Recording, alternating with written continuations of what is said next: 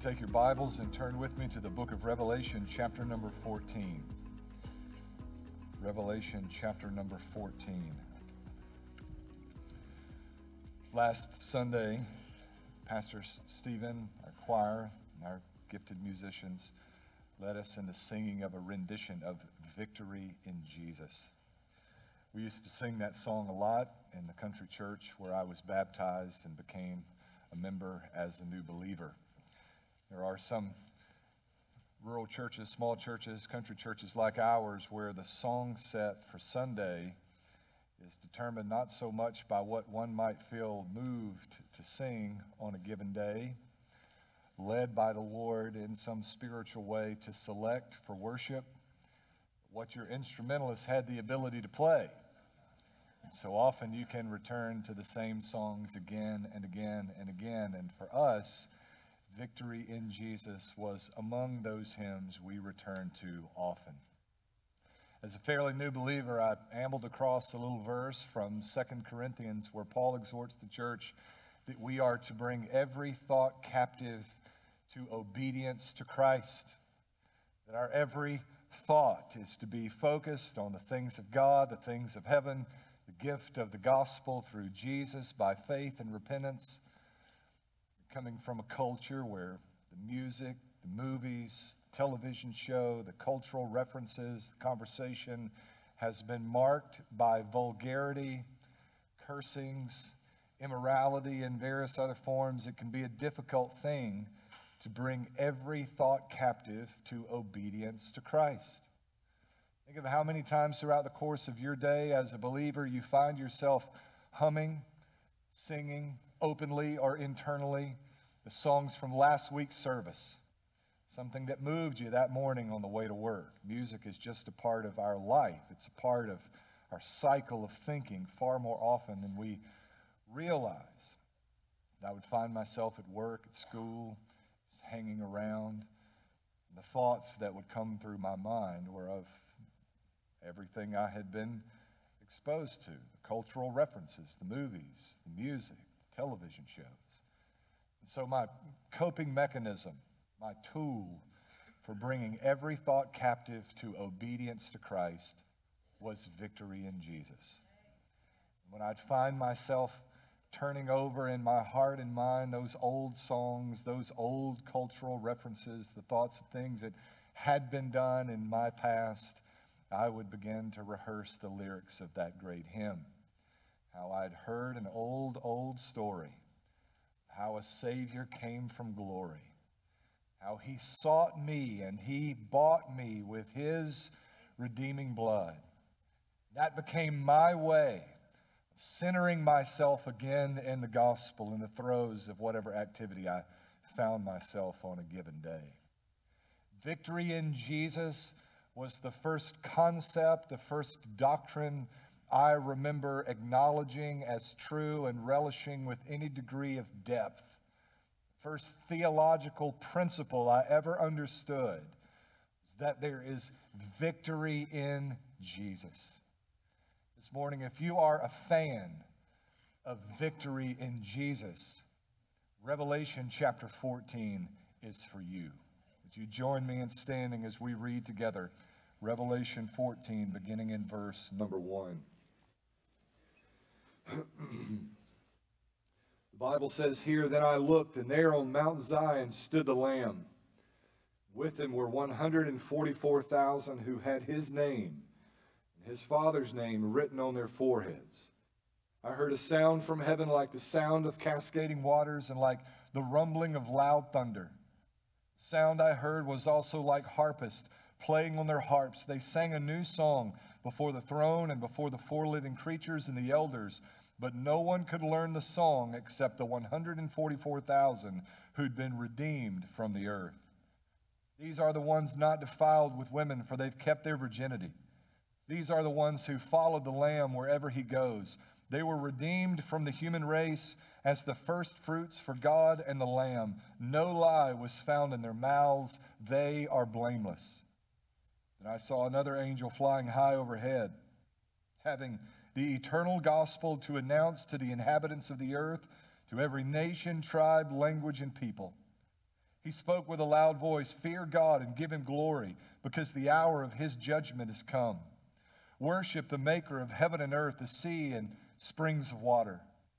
A second angel followed, saying, It has fallen, Babylon the great has fallen, who made all nations drink the wine of her sexual immorality, which brings wrath.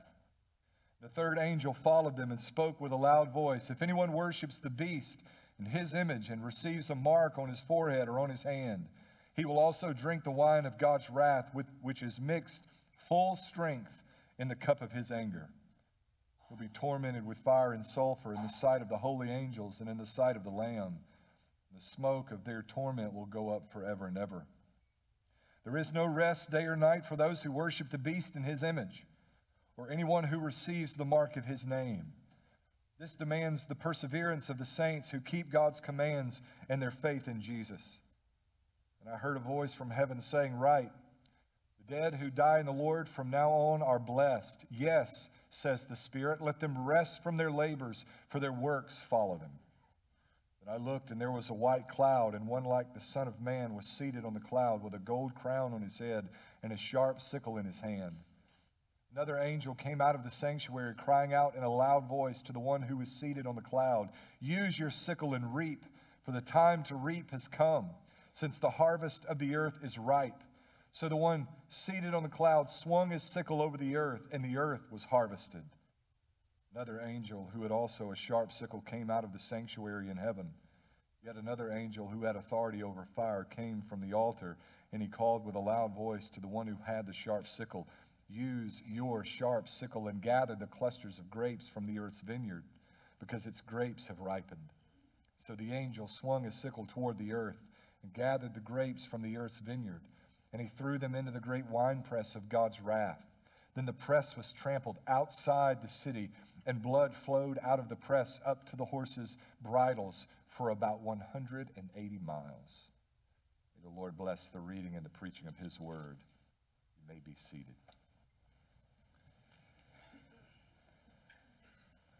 Verses 1 through 5. It's a powerful statement of the victory we have in Christ, the victory he has secured for us. Look back to verse 1. I looked, and there on Mount Zion stood the Lamb. There is coming a day, figuratively or literally. Figurative only in the sense of may not be Mount Zion that we see him, literal in the sense that he will put his feet on this earth. Jesus is coming again. John said, I looked and there he was. There was one like the Son of Man, brazen feet on Mount Zion. I looked and there was Jesus. I looked and there beheld him in resurrection glory. I looked and there on Mount Zion stood the Lamb, and with him were 144,000 who had his name and his Father's name written on their foreheads. Now, there are two strains of symbolism in verse 1. There is the language of the 144,000, which we've seen before, and there's the language of his name and the name of the Father written on the foreheads of his subjects. Now, this is often looked over, missed, unnoticed because of the break between the chapters. Go back to verse 16 of chapter 13 just quickly. This is with regards to the beast. The Bible says he requires everyone, small and great, rich and poor, free and slave, to be given a mark on his right hand or on his forehead so that no one can buy or sell unless he has the mark, the beast's name, or the number of his name. Here is wisdom. One who is understanding must calculate the number of the beast because it is the number of man. His number is 666. This is the point of contrast between the symbolic taking of the mark of the beast and the symbolic taking of the mark of our Savior, Jesus. That's the contrast. You have one of two ways to identify this identification crazed culture in which we are in. There are but two identities that make any eternal difference. You will either identify with Christ or you will consequently identify with the beast. You will either know heaven by virtue of your identification with Jesus, or you will bear with the eternal suffering of hell as a result of your identification with the beast. These are the only two potential outcomes for our lives. Here, the contrast is drawn between the beast mark and the mark of the lamb. I do find it somewhat interesting that those who would take a, a very literal, overly literal understanding of this beast mark never do the same with the mark of the lamb. I've yet to see the major motion picture or read the series of novels that features Jesus going around writing his name on the foreheads of those who have believed on him. Perhaps that's a conversation for another day. The other line of symbolism that's reflected in our passage is the number of 144,000. We've mentioned in weeks past how this balance, this symmetry exists within the book of Revelation. The use of 144,000 here attests to that. Back in Revelation chapter 7, there were the initial 144,000. If you don't remember Revelation chapter 7, we'll not quiz you on that after the service, but I'll give you a brief summary. Chapter 6 ended with that big question Great day of the wrath of God has come. Who is able to stand? And the answer is in chapter 7, the 144,000, which stands to symbolize in that chapter all of the people of God, past and present and future, who entrust their soul to the salvation afforded us in Jesus Christ. All of the people of God have found a place of safety within the body of Christ. Behind the blood of the Lamb, we are kept from, we are safe from the wrath of God that is to come. Although all of the people of God are indirectly referenced in Revelation 14 within the 144,000, the most direct reference is to those who have been martyred for their faith.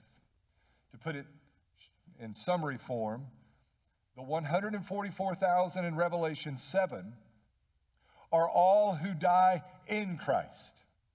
But the 144,000 in Revelation 14 are all who die for Christ, who are martyred for their faith in Jesus. And they, every martyr, is given pride of position in the kingdom of heaven.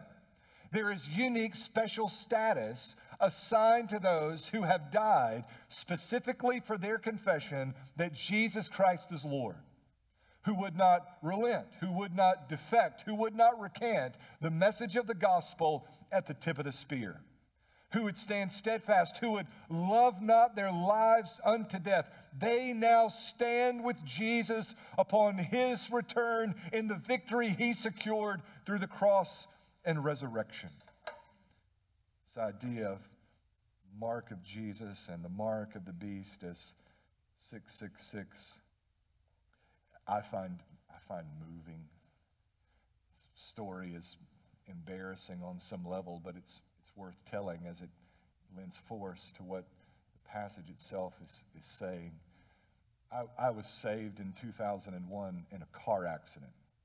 I had heard the gospel a couple of weeks prior to that. In fact, almost three weeks prior to that, I had heard the gospel in a Sunday evening service. And I believed it, but I did not want my life to be changed on that day. In fact, I felt I had the game rigged. I now know what it takes to get to heaven.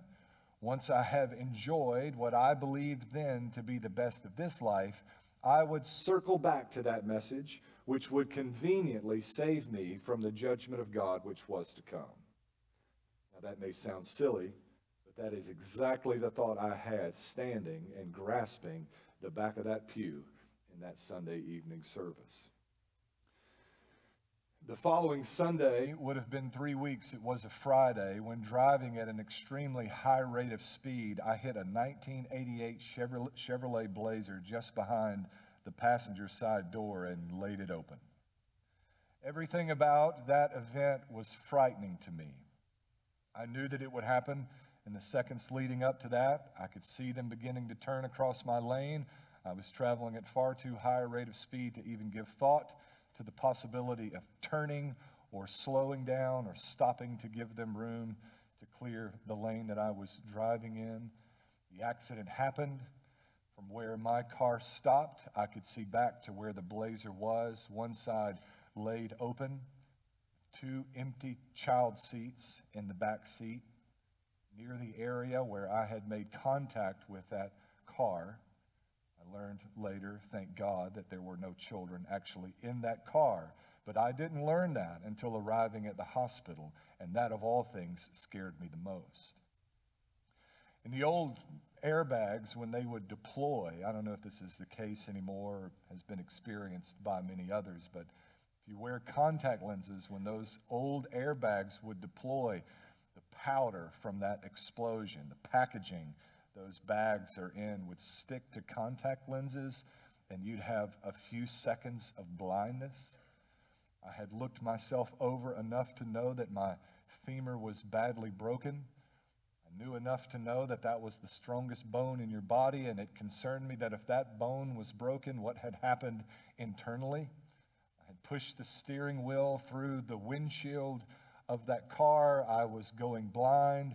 In my driver's side window was a woman telling me that I had killed someone.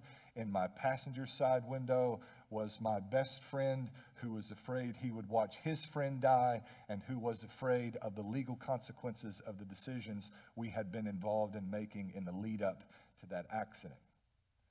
I could not hear the voices of that woman in the driver's side window, and the voice of my friend sounded like Charlie Brown's teacher.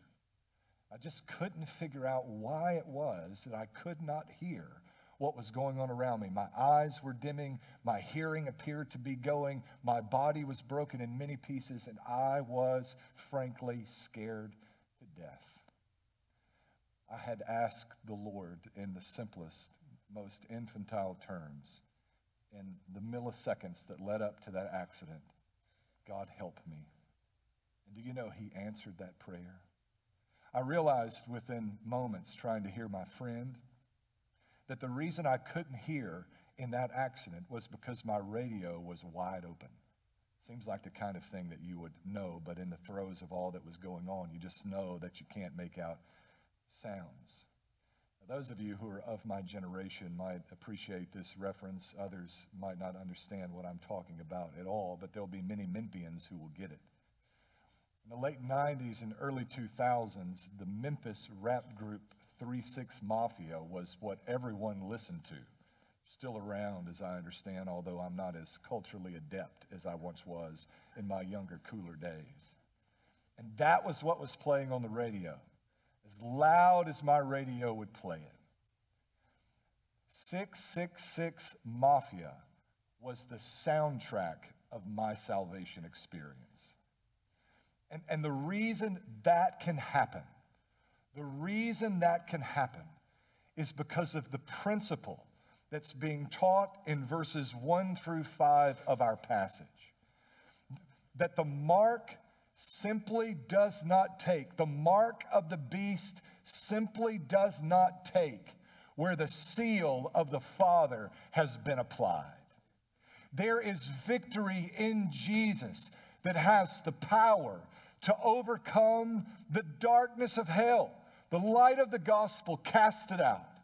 There is power in the Lord Jesus Christ that we would be rescued from the muck and the mire of our own sin and the dreadful consequences of those sin. The mark simply doesn't take where the seal of Jesus has been applied. That's the message of these verses.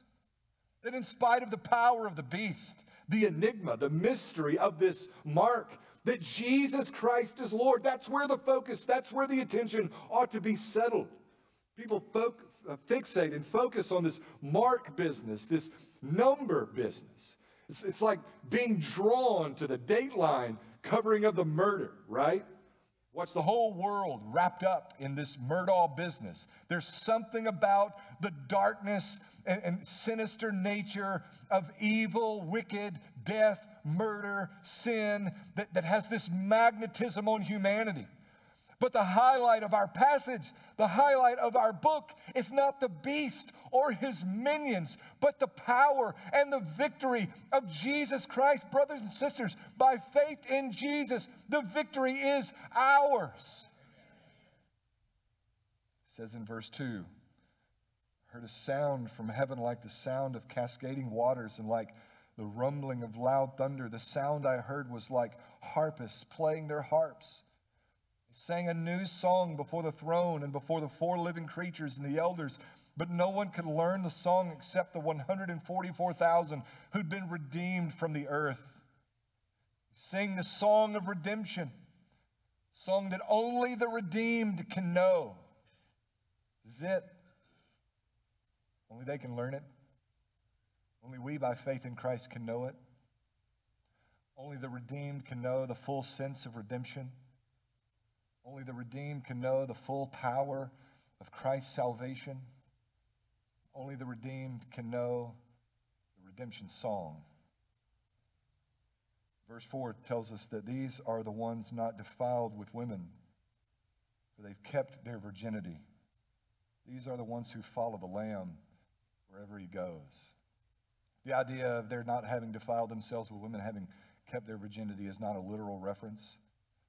It's not that these, these were eunuchs by practice, celibate all of their life.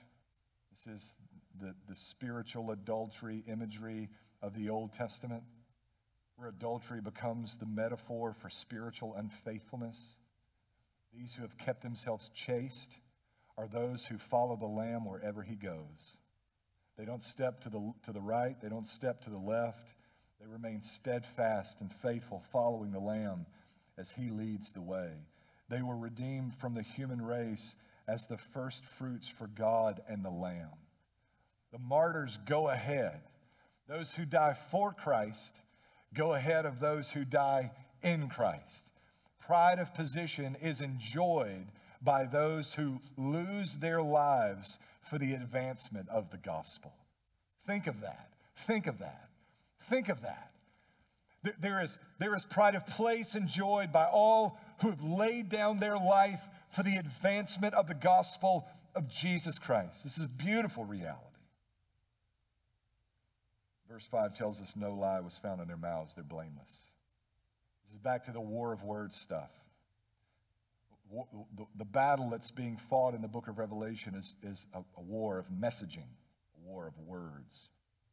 The Message of the empire Caesar is Lord, Caesar is son of the gods, versus the message of the gospel Jesus is Lord, Jesus is the only begotten Son of God. These would not recant their faith, these would not turn to the left nor to the right. No lie was found in their mouths. They are blameless, faithful unto death. There is for them. Listen, this is powerful because the perception of the empire, and often our perception would be to say, these people have lost. They're dead. They are dead. They lost. Game over. They are the loser. But what we learn in the passage is that not only have they secured the victory in the general sense that we have secured victory with Jesus by faith, but that they now all the more enjoy pride of position because they gave their lives for the advancement of the gospel and the truth of their confession that Jesus Christ is Lord. And Then judgment comes. Verse 6. I saw another angel flying high overhead, having the eternal gospel to announce to the inhabitants of the earth, to every nation, tribe, language, and people. Charge of this first angel is to preach the gospel over the world. Simply herald the message that God has loved the world so much that he gave his only son, that Jesus would be clothed in flesh, that he would walk in the midst of a people he sought to redeem that he would fulfill every expectation of God. The righteous requirement of God's word would be fulfilled in perfection in the life of Jesus, the only begotten Son of God. That Jesus would bear our sin in himself. That the one who knew no sin would become sin for us in order that we might become the righteousness of God. That he would become the scapegoat for our sin bearing the indignity of our immorality. Jesus would bear our sin outside the camp, bleed and die in our place, be raised again on the third day.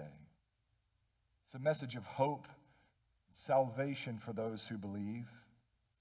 But for those who would quench the work of God's Holy Spirit, rejecting Jesus as the Son of God out of hand, it is a message of great judgment.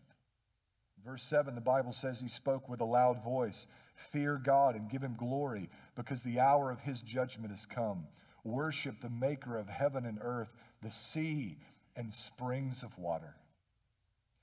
So this is kind of a basic description. God described here as maker of heaven and earth, the sea and springs and water. But think, think of how often these references to God as creator have occurred in the book of Revelation and begin to mark them in your mind as we continue in our study of Revelation. This is not where you would expect to find creation doctrine. You expect to find creation stuff at the other end of the Bible in the book of Genesis, where the creation account is provided for us. But it's as though something is being suggested by these constant references to God as creator or to some dimension of creation itself.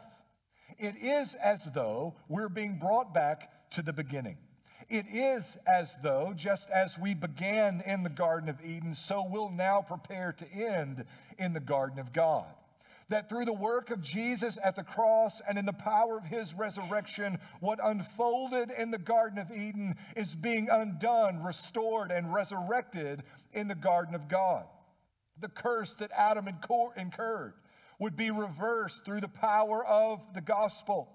The fellowship that was lost by virtue of Adam's sin We'd be reconciled in the garden of God, which is to come. The Bible begins in the Garden of Eden, it ends in the Garden of God. But there's more to this concept, more to the idea of creation than just the unfolding of this pattern or the reversing of the curse of the garden. It is that creation itself remains incomplete apart from the work of redemption. You read the book of Genesis, and, it feels like creation's happening, creation's happening, creation stops. Then we have this long era of sinfulness. We get to the gospel in the New Testament. Then we have this long era of tribulation. Then we get back to the garden. The reality is that for God, creation has never ceased and it will not be brought to completion until He has brought His people home to the garden of God. Second angel follows in verse 8. It has fallen. Babylon the Great has fallen, who has made all nations drink the wine of her sexual immorality. Babylon here is a reference to the Roman Empire, maybe more specifically to the city of Rome. The Babylonian Empire in the Old Testament is the arch enemy of the people of Israel in the latter part of the Old Testament. The city of Babylon was the, the source of the Babylonian Empire's rule, it was her capital. Babylon becomes the symbol for all things opposing the work and will of God and even the people of God. It's a reference here to Rome for obvious reasons. If you're passing the book of Revelation, if you're passing letters in the Roman Empire, and you don't want to get your head cut off or be thrown to the lions, then you don't say bad things in writing about the Roman Empire. You create code for yourself in order to be able to say what needs to be said. In this instance, Babylon the Great is the designation for the Roman Empire. She is celebrated here as having fallen, the one who made all nations drink the wine of her sexual immorality. I want to say this. This will be a little bit controversial, and I, I, want you to commit it to memory and wrestle with it. And if you got real beef with it, then we can have a conversation. The book of Revelation and the New Testament are very anti establishment.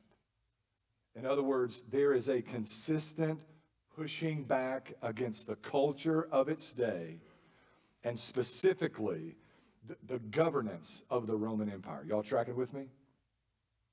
We, as followers of Jesus, have in some way been called upon under the authority of Jesus to live as countercultural revolutionaries in a land that is not our own. That is who we are. Now, this becomes important in a variety of different ways. But in recent days, there's an added uh, element of relevance to this whole notion. There's lots of conversation in the last couple of years about the idea, the concept of Christian nationalism. Now, I was born at night, but it wasn't last night. So I'm wise enough to know that some of this conversation about Christian nationalism is no more than an effort at shoehorning Christians into a collective group who are easier to criticize. I get all of that. But I also see indicators within Christendom in America. Seems to be an inclination toward identifying ourselves with people and institutions who are themselves worldly in their ways. We ought to be, we ought to be, listen, we ought to be countercultural revolutionaries pushing back against the tide of the culture. To some extent, with careful definition, anti establishment in our actions and our attitudes. But that does not suggest that we align ourselves with other worldly institutions who may have some points of agreement with us simply because it serves us well in opposing those we regard as enemies. We have pledged our allegiance to Christ and to Christ alone. We are pilgrims and strangers and sojourners in a world that is not our home. Now, listen, I'm as conservative as anybody can humanly be. But I hear more and more and more people under the guise of conservatism pairing themselves together with institutions and establishments with worldly agendas for no more reason than that the two parties share a common enemy. We are not the Pharisees, Sadducees, and Herodians, strange bedfellows in this culture fight. That is not who we are. We are the people of God and we have pledged our exclusive allegiance to Jesus Christ, who is the King of all kings and the Lord of all lords. And although I don't think this is the most pressing issue in America today, you had better rest assured it is an issue which exists within the body of Christ, one we must guard against with due diligence. I saw, literally, I saw this week an advertisement for a pastor's conference that featured an atheist speaker because he identifies himself as politically conservative. Brothers and sisters, political conservatism is not the same as theological conservatism. And a political conservatism that does not have as its foundation a robust understanding of biblical values is a, is a political conservatism that will not stand. Atheistic conservatism is not a friend of the church. We are countercultural revolutionaries, having pledged our allegiance to Jesus, who is the King of Kings and the Lord of Lords. We are pilgrims and sojourners. Our home is not here. There's a third angel. Are you glad to move on from that? There's a third angel which followed them spoke with a loud voice If anyone worships the beast and his image and receives a mark on his forehead or on his hand, he will also drink the wine of God's wrath, which is mixed full strength in the cup of his anger. He'll be tormented with fire and sulfur in the sight of the holy angels and in the sight of the Lamb. The smoke of their torment will go up forever and ever. There is no rest day or night for those who worship the beast in his image, or anyone who receives the mark of his name. Judgment is coming. This will be the fate of those who have received the mark. Did you notice the way in verse 10 the judgment is described? He will drink the wine of God's wrath, mixed full strength in the cup of his anger. We must resist the temptation in reading passages like Revelation 14 to assign all of the judgment of God to the very end.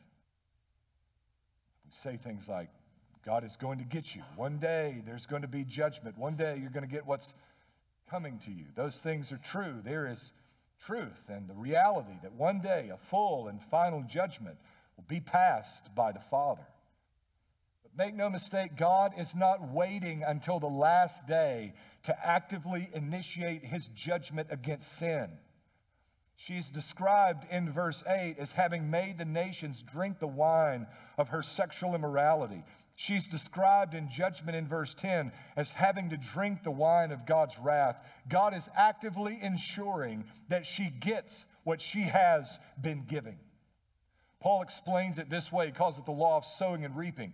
You will reap even as you sow. You don't have to wait until the day of judgment to receive the wrath of God against your sin.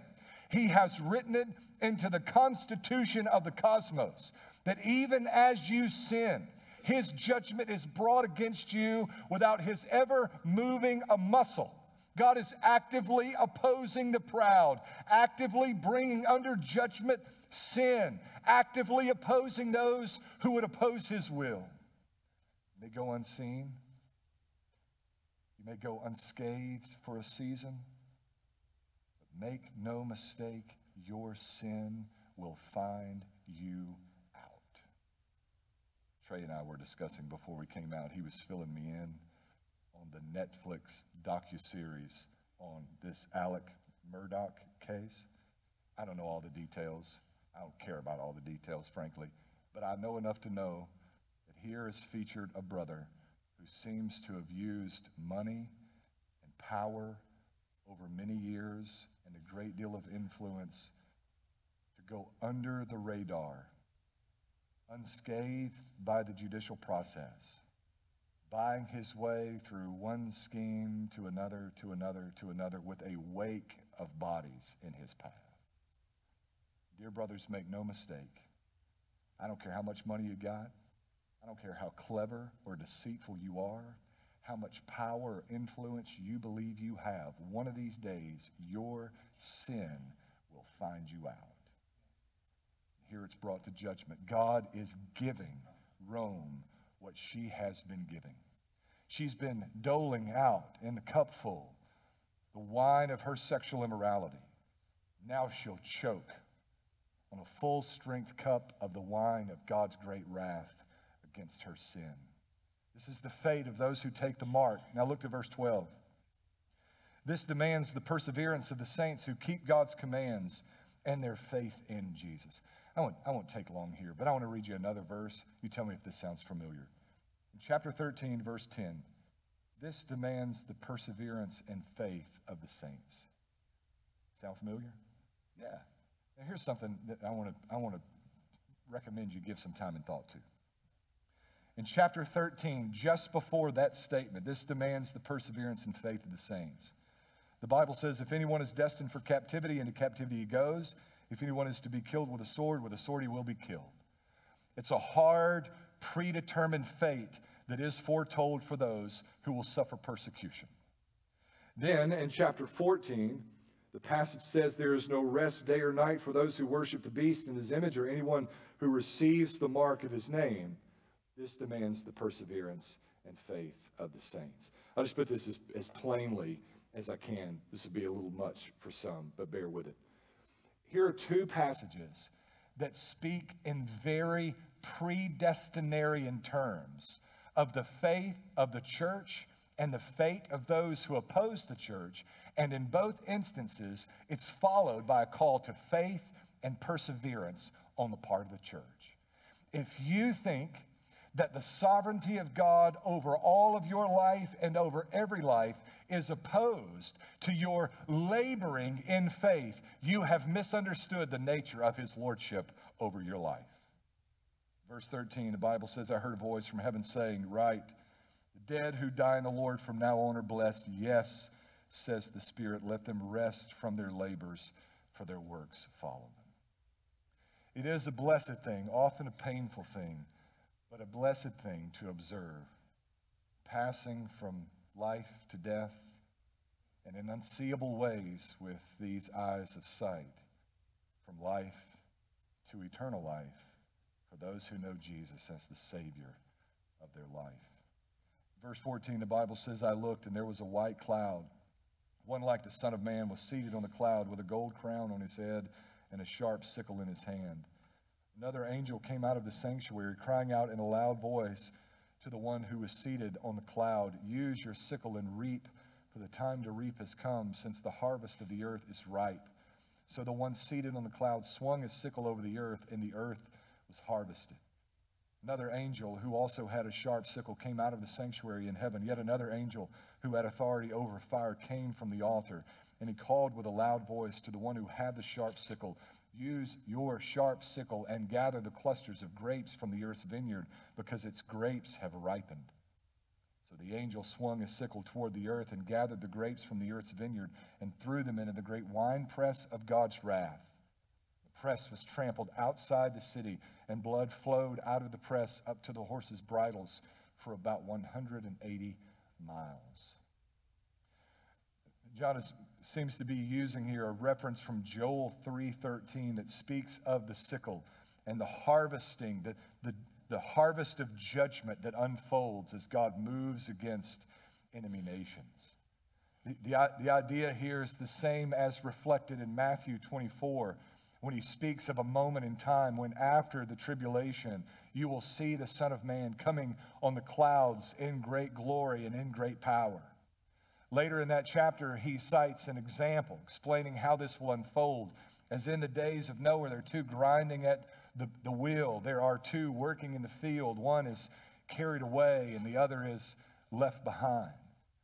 Its context, according to its framework, the composition of that passage suggests that the one that's carried away is being carried away in judgment. The, the sickle of judgment, the harvest of judgment is unfolding, and they are being swept away in a torment of judgment. I don't understand the reference to 180 miles that closes our passage, and I don't know that anyone else really does either, but I can get the meaning of the imagery blood flowing out of the press up to the horse's bridle for many, many miles. This is a gruesome, grotesque act of judgment that God brings against those who have rejected the mark of the Savior. It's a lot of blood. That's a lot of death.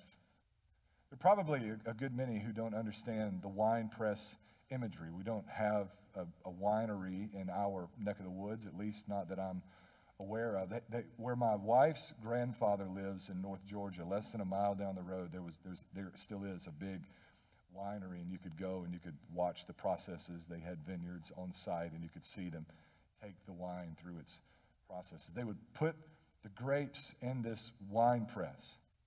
And then people take off their socks and shoes and walk. That's nasty, y'all. So, you good Baptists, think about that the next time you're tempted to have a glass of wine. Somebody's old stinky feet been in that glass of wine. They would walk around on those grapes and they would press them down until all of the juice from those grapes would be pressed through the cracks in the wine press and gathered up in order to be fermented and to create the wine that was produced at that particular winery or any winery for that matter. That's kind of the basic process, right? The imagery here is of God gathering the unrighteous of the world, putting them into the wine press of his wrath. And the Son of Man, with bronze burnished feet, trampling down the winepress until the blood that flows forth from that vat so deep it courses forth from that winepress 180 miles up to the bridle of a horse. This is a gruesome picture. Some of you may find distasteful or upsetting in some way. We should dispel any notion of a universal experience of salvation. You think about the South as the bastion of theological conservatism, but I have experienced over the course of time that there is this creeping, cancerous, insidious universalism that has made its way even into the Bible Belt South. How many times have you stood around and heard people say of this one or that one? No relationship whatsoever with Jesus. Well, his or her suffering is over now. He's in a better place. Randy and I watch these crime shows. It never fails. Some gangster gets mowed down in retaliation for last week's drive-by shooting. They stand around the chalk outline of his body. He's in a better place. I want to say, no, no, he ain't. He sure ain't. And, and as hard, as callous as it might sound, you want to say, his or her suffering has only now begun. And if you don't repent of your sin and run to Jesus for salvation, there'll come a day when you breathe your last. And your suffering will begin in ways that are exponentially more than anything you'll ever experience in this life. When Brandy and I married, she was an aide and I was the chaplain for a hospice. That marked the, the beginning of hundreds, and I mean hundreds, of experiences of being at the bedside of believers and unbelievers alike. You watch the breath of life leave their body. For those in the faith, you rejoice in that heaven is their home. Their suffering has been brought to an end. But for so many, there is simply no hope. Listen to me. Not everyone you know is going to heaven when they die. Not everyone in Hernando, God knows, is going to heaven when they die. Not everyone in DeSoto County is going to heaven when they die. In fact, Jesus makes this pretty clear. More of the people you know will go to hell than the people that go to heaven. There's a broad way that leads to destruction, and there are many who find it. There is a straight and narrow gate that leads to life, and there are few that go thereby. There are but two destinies for man, woman, and child the promise of heaven through the blood of Jesus Christ, and the punishment of hell as a result of our sin. I'm going to say this with some kind of glib delight. And frankly, I have a problem with preachers. The, the subject of every sermon is hell, and they seem to be terribly happy about that subject matter. But I, I think for some people, this was certainly true of me.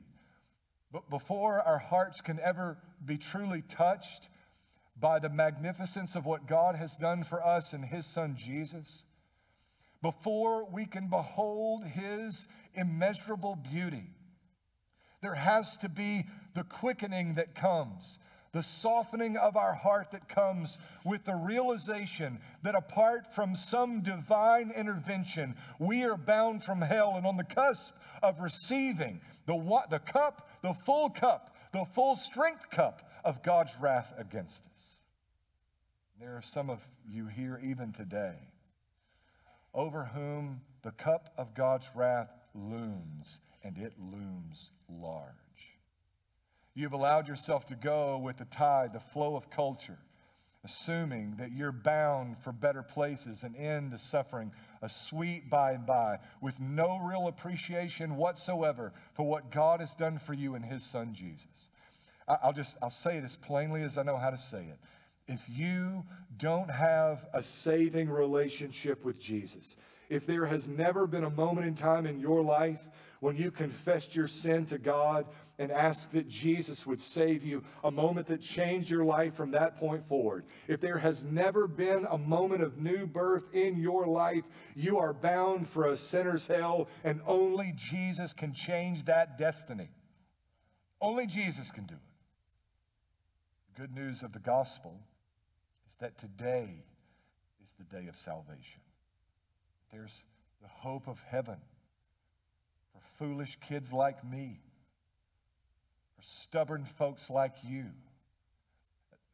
I went years without sharing my testimony with anyone because I felt like I probably did not do a good job at minimizing the place that sin had in my life. Like if you're if you're a punk kid like I was that was involved in everything, you begin to get the impression that people are leaning in with enthusiasm at the junk you did more enthusiastically than the power of what God has done in saving you through the gospel. And the, the fear there for me, and the fear there, frankly, for you this morning, is that there are far more who die in their self righteousness than those who die in drug addiction and debauchery. It's easy for the down and out to see their need, but the up and out, the Pharisee, often has a hard time to see his desperate need. There may be in this congregation some Sunday school attenders, some church attenders, some folks who've been baptized and attended church for all of their life, but have never truly encountered the power of the gospel, have never genuinely repented of their sin and entrusted their soul to Jesus. And hell is as hot for the Pharisee as it is for the sinner and the tax collector.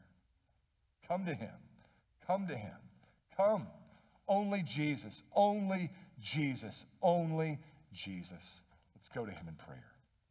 Father, thank you for your word, for the time you've given us together to consider the truth of the gospel, the victory that we have in Jesus. God grant that we might, by faith in the only begotten Son of God, stand with the Lamb on that great day. We ask it in Jesus' name. Amen.